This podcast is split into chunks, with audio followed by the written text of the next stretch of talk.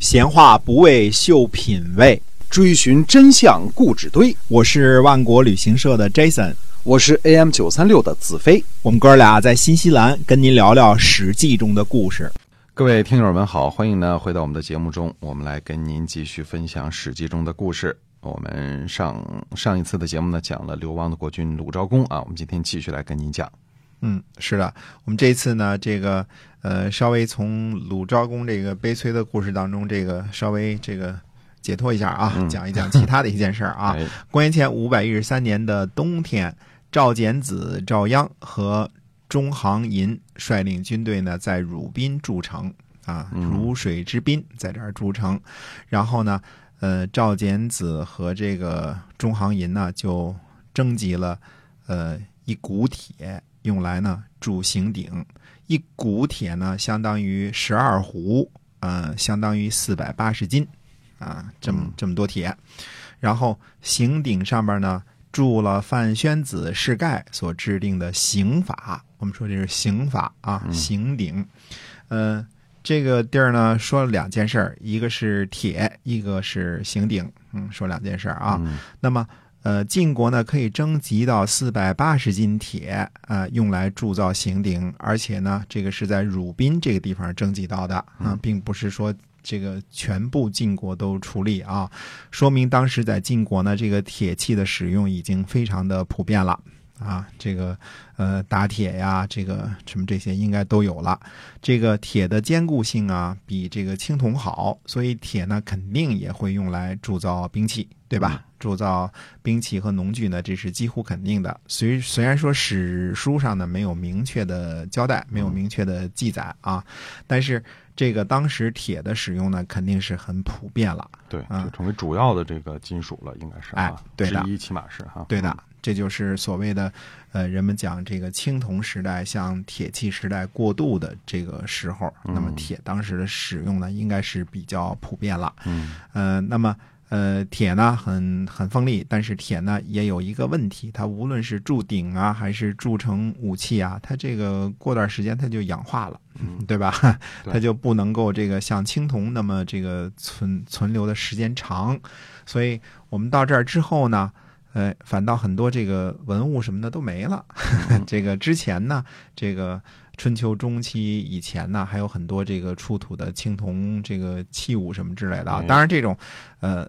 比如丧葬文化，它不可能是一天改变的啊。这个铁的鼎呢，肯定也是随葬的，但只不过它就化了、氧化了，就没了啊。哎，那么铁呢，开始当时普遍的使用了。那么刑鼎呢，就是把法律的条文，而且是刑律啊，刻在鼎上，就是你如果是违法的话，你就。呃，遭这种刑罚还是那种刑罚啊？这是刑这一部分，公之于众啊。我们前面说过了啊，做过类似事情的是郑国的子产，对吧？呃，为此呢，还被这个晋国的杨奢书相呢写信，好好的教训了一顿啊。这个，呃，当时这个情况啊，但是现在呢，晋国自己呢却大张旗鼓的铸刑鼎了。孔夫子说呢，说晋国怕是要灭亡了吧？这样呢，就失去了法度。晋国呢，应该遵守唐叔虞为晋国制定的法度来经纬人民。卿大夫呢，按照秩序守护这个法度，人民呢就会尊敬贵族，贵族呢能守住自己的家业。贵贱不分，哪里还有法度呢？嗯，晋文公呢，呃。制作了执掌秩序的官员，做了被庐之法，所以呢，做了盟主。现在呢，抛弃这些法律而铸造刑鼎，人民呢都以鼎上的刑法文字为准。贵族的尊贵何在呢？那贵族还有什么家业可守呢？贵贱没有次序，如何成为一个国家呢？而且呢？范宣子的刑法呢，是在夷之搜的时候制定的，那本身就是晋国的乱法，怎么能把这个当做刑律呢？哎，你看这个，呃，孔夫子对这个事情是颇有微词的啊，这个很多很多这个反对的言论啊，这里边呢，我们也可以。呃，很清楚的看到这个孔夫子的政治主张啊，就是恢复三代的体制和制度，呃，不要更新法律条文，不要有所改革，也不要公之于众啊，不要做到公开透明。嗯、所以为什么孔夫子做梦啊，他总梦见周公？嗯，就是周公旦啊，就是周公的那套东西呢，呃，孔夫子认为是最正确、最好的。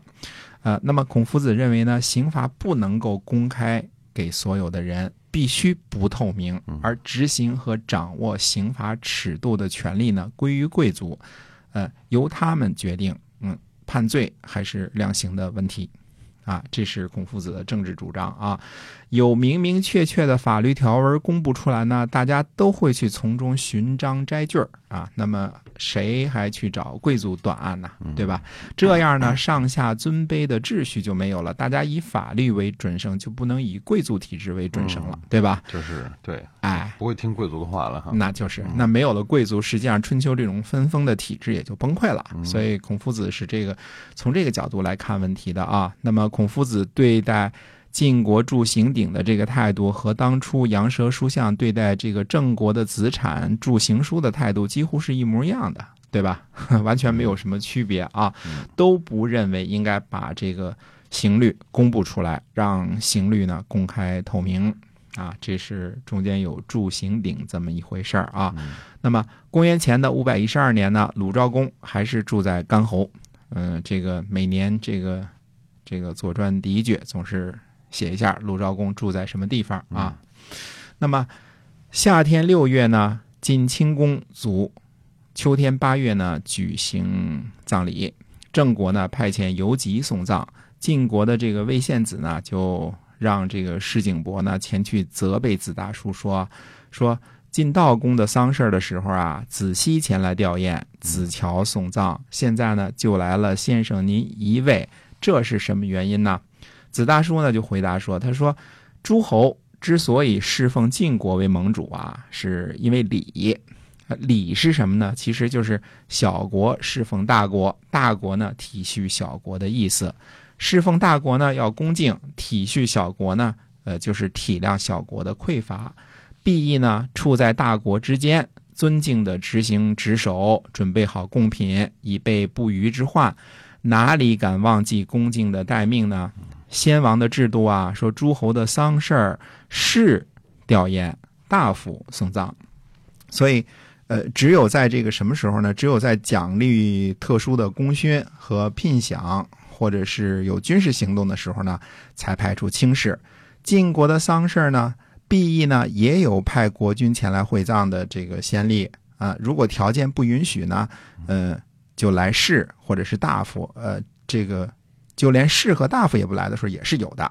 所以呢，承蒙大国的恩惠，呃，也是呢。鼓励他们增多礼数，但是呢，不谴责他们呢短少礼数。